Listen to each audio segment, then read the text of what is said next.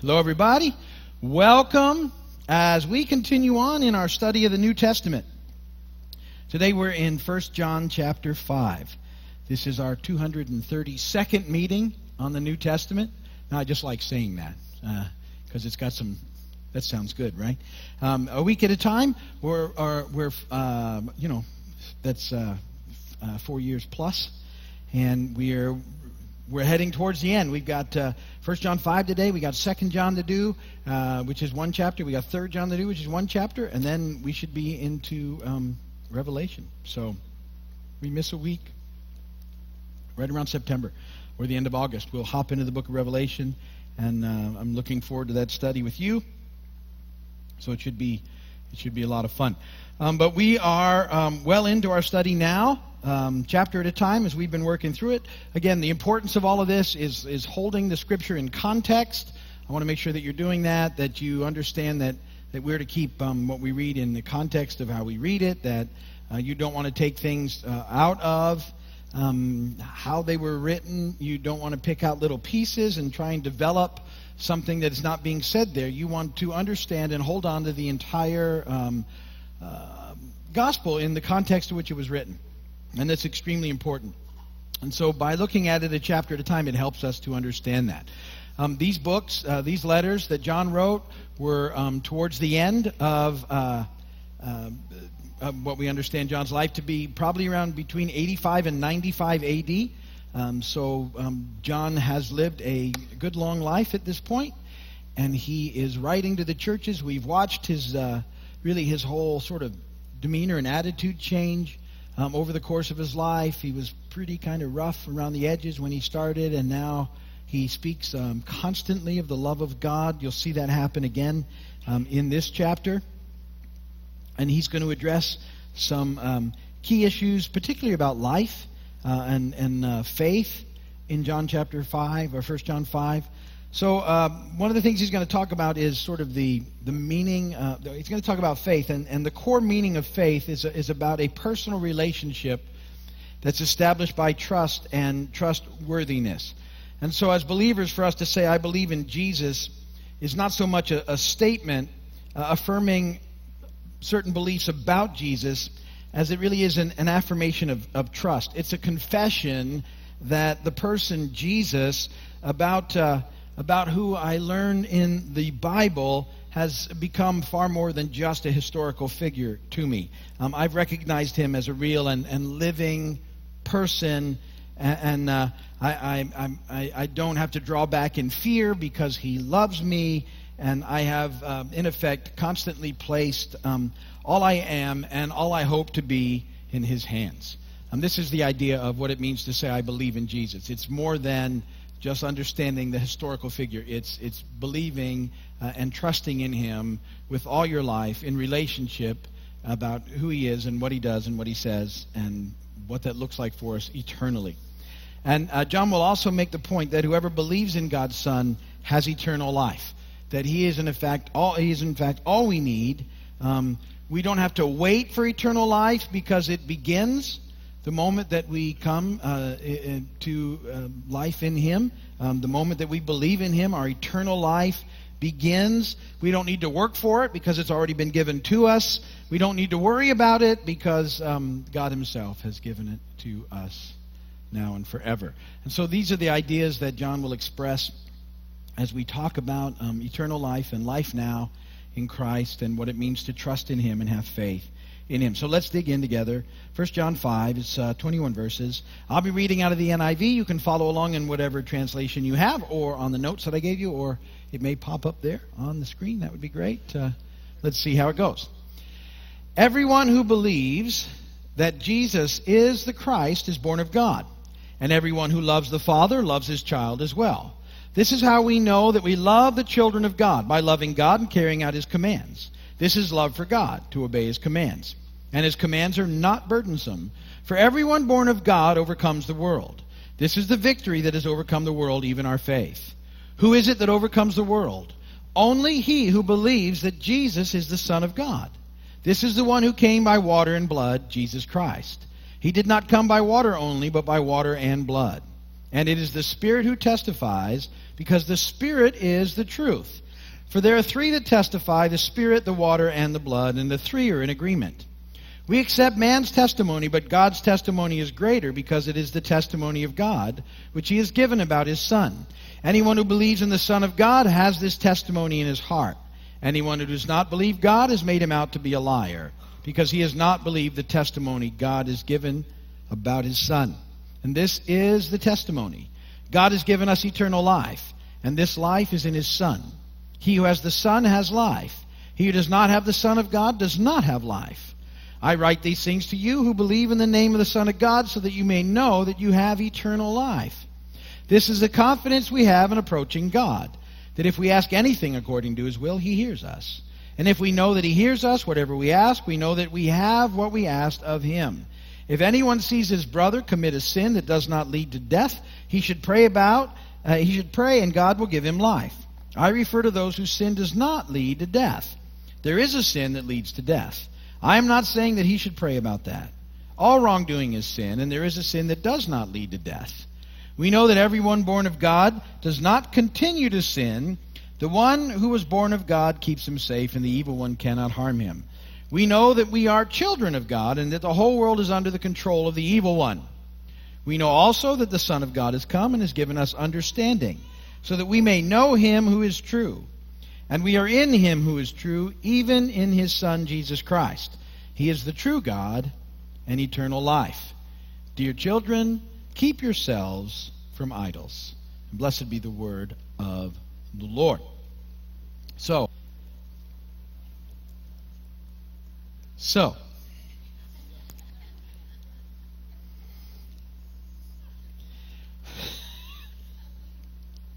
okay.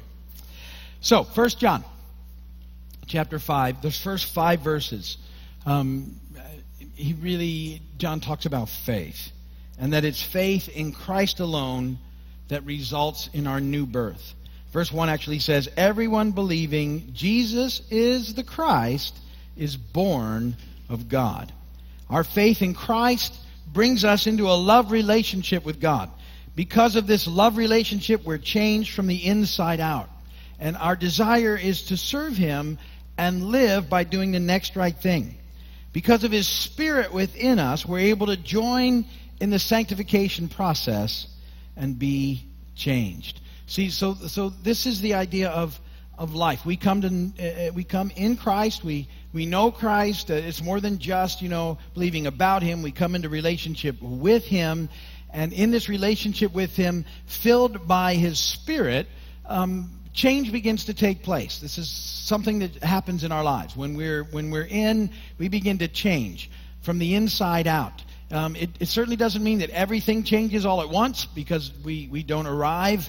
Um, we don't be, you know, sanctification is a process, not a boom. Although when, when um, Jesus comes to get us, we'll, we'll be done, whatever that looks like. It all happens at that point, whatever was left to be done. But we're in process. We're working through this in the Lord. And yet now um, in him, this process begins to take place. And, uh, and so we're in this process. It's uh, the, the churchy word is sanctification, and uh, it's, it's happening in us as we yield to his spirit and because we've come to life in Jesus. And so all of this is, is part of the process of our, our faith being developed, our trust in him, and, and our life continuing to move on in him. But it says, you know, part of what we understand is um, that that we we get this whole deal because we're in love with God and our desire is to live for Him. So something changes in us. Um, you know, you know, it might be that when we when we first, a lot of times I think when we when we first move towards Christ, um, you, know, when I first came to know the Lord, it was it was really, um, I think, because I was desperate in a lot of ways. Nothing was going where I thought it would go. Um, I was I was hitting sort of um, I was bottoming out um, in a lot of ways in my life, and uh, the the avenues that I was chasing after that I thought would bring me life weren't working, and um, the, this emptiness inside me was increasing all the time, and uh, it was it was sort of in that place um, that I came to Christ, and and uh, you know my my whole th- really I, I, came to Jesus by by simply just saying um, at sort of the end of myself, okay, I've heard about you. If you're real, here I am, and uh, that was my prayer of confession. Uh, that was it, and. Um, he, he, the next day everything was different. It wasn't wasn't perfected by any, but I was absolutely different the next day. Um, and and so you know initially it was it was, you know, I would say I came for me. Um, and then all of a sudden, the realization of the life that He'd given me, um, it, it changes your perspective then. It should. At, at some point, you realize that what you've been what you've received is so amazing that it can't be about you anymore it's got to be about him and and then life begins to change and and so and that's part of the it's a it's a long process because um, I think we we, all, we deal with selfishness in lots of ways throughout our lives. It's part of our, our nature that's, you know, we're, we're dealing with. But um, life is found uh, in following Him. And that's what it says. And in, in living life the way He wants you to, living it for Him, because that's what it's all about. So it's a, it's a fascinating change that happens as we learn to trust Him um, and know that He wants the very best for us. Then uh, in verses 6 through 12, um, it starts talking about Jesus being the way to God. And 1 John 5 6 is a, uh, is a difficult verse that's caused, uh, that's caused of a lot of debate. You find some of these in Scripture. And the 1 John 5 6, the question that gets asked is what did John actually mean by water and blood?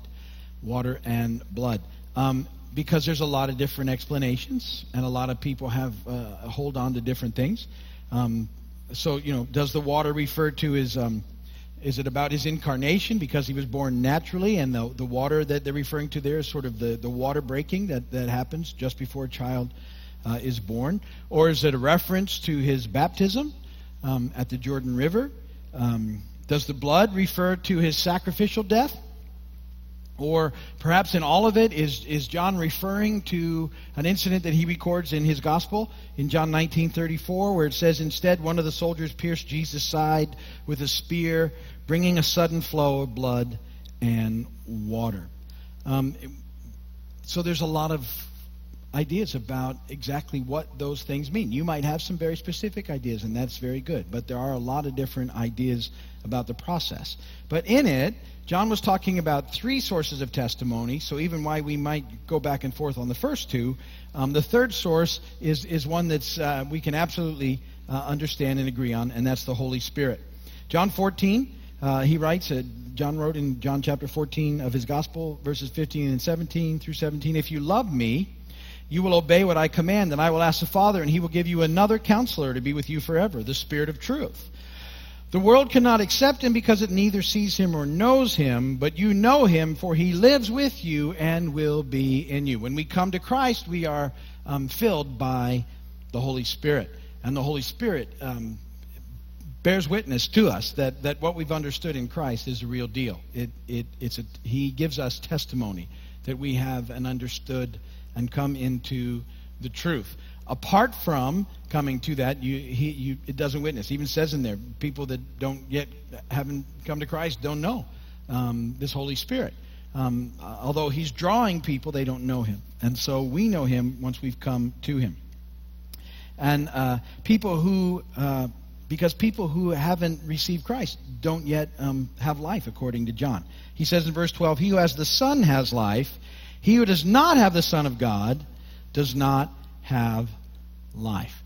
These verses um, angered people back then culturally um, because they wanted to have their own philosophies and their own little g gods and sort of do things they wanted.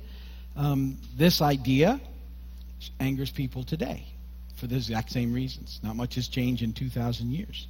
Um, uh, and, and culturally, because we, we've drifted away from the idea of an absolute truth, um, we are, it's considered to be um, intolerant and incorrect to um, to believe that um, what John is saying here is true in the gospel, um, because he says there's only one way to God, and we have trouble in our culture. They did then too of of taking that in. Um, the culture does, and uh, it's always a fascinating discussion, I think, with our Sunday night group one night, we, we were talking about this stuff. And uh, I said, I said, well, oh, uh, you know, this whole idea about one way, how many ways should there be?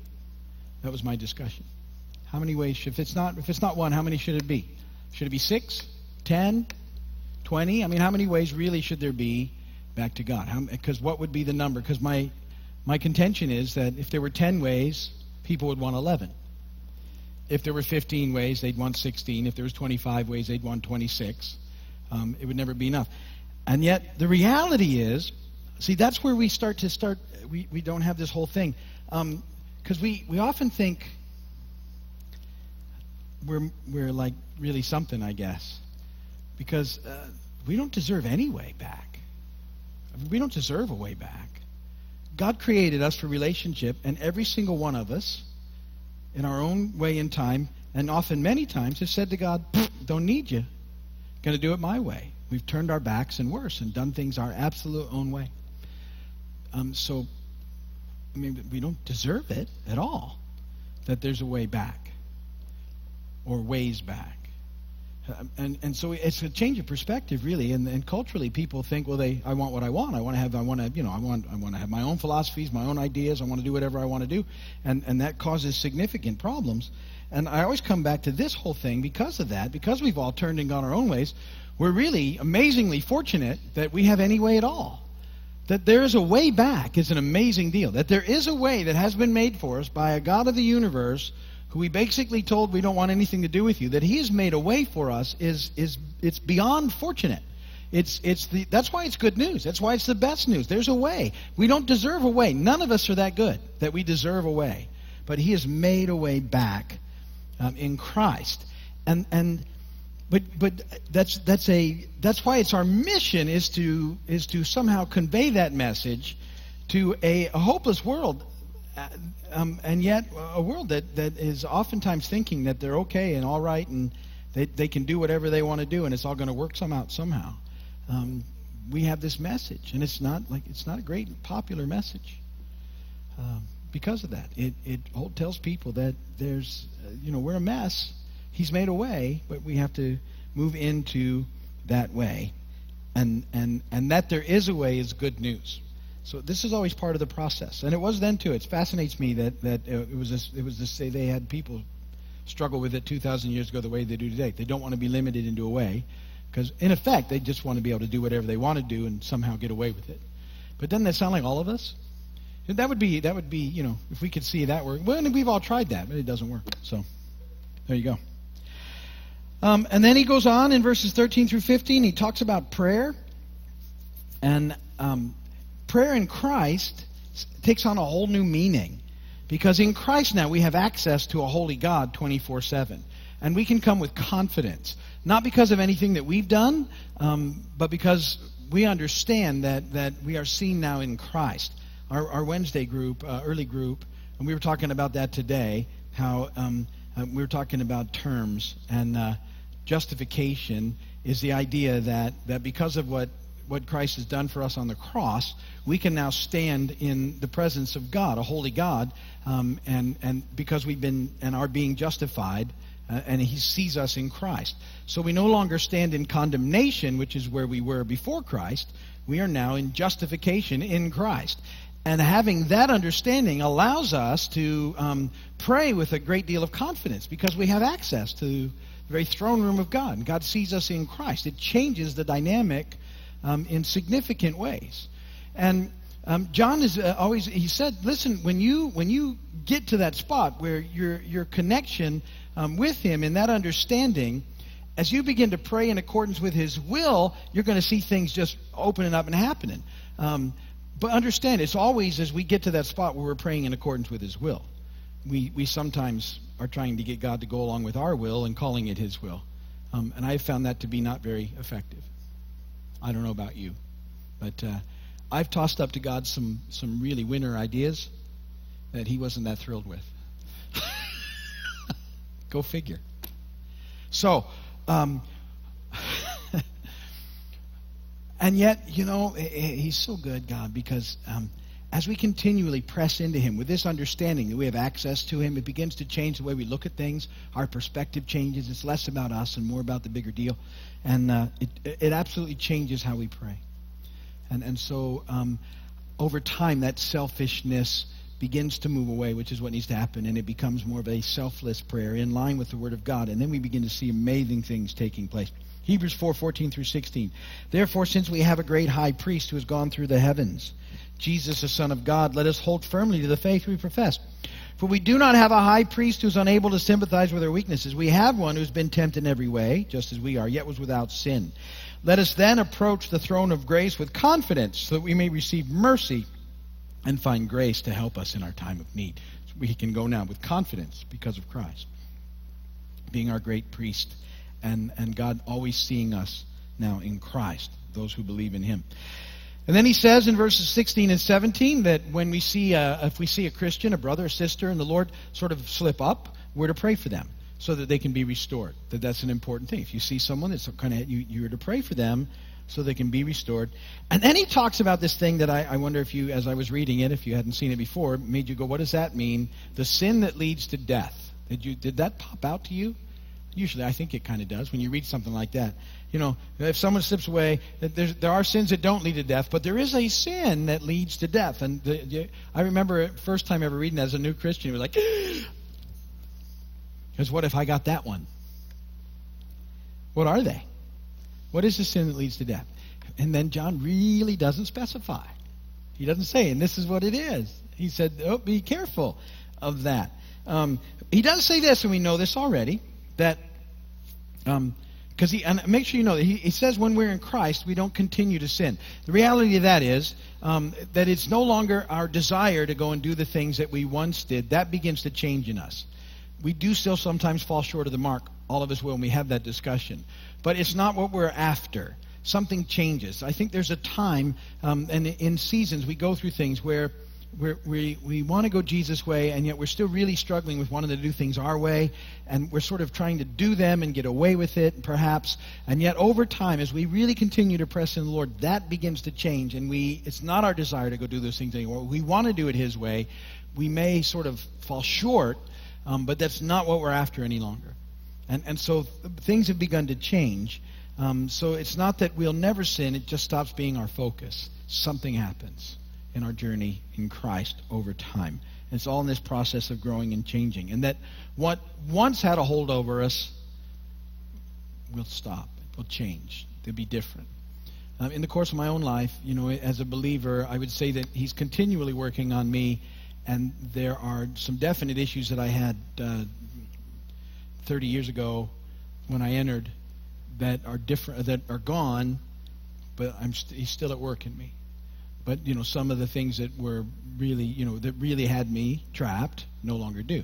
Not that I would go back to them, but I mean, they don't have any power over me any longer. So things change over time, um, and and that's the idea that's happening. So we continue to move in that. But I didn't answer the question well, what is the sin that leads to death? i will take a shot at it because it's not defined. But I, I believe in the context of the letter that um, we could speculate that because all these later gospels at the heart are dealing with the issue of false teaching, false gospels, antichrist, that um, what, what John is referring to here is that people who turn away from Christ to follow after false teachings, false prophets, antichrist. Um, they are leading in a direction away from Christ that has drastic consequences, and that um, that the the most likely possibility are people that become apostate really hadn't connected with Jesus the way they needed to, and and so they're just easily dragged away by um, the enemy, and um, it, it doesn't lead them in a good spot. So apostasy is effect. It's turning away, turning your back on Christian truth and Christian life and going after something completely different. And, and I, I, I believe that's what John is talking about in this process. That because he says, you know, people who you were among us and then they just left. They really weren't among us. They really weren't with us. They they were there and then they were gone, and that was all part of that process. So, um, those are sort of the issues there in the fifth chapter of First John. Um, he's going to touch on some neat stuff again in Second John, Third John, so we'll get back to that um, in the weeks ahead. Looking forward to that and spending time with you. And then we'll get into Revelation together. But that's certainly good for now. So uh, we'll shut down the recording and then uh, we'll do some prayer here. So please shut down the recording upstairs.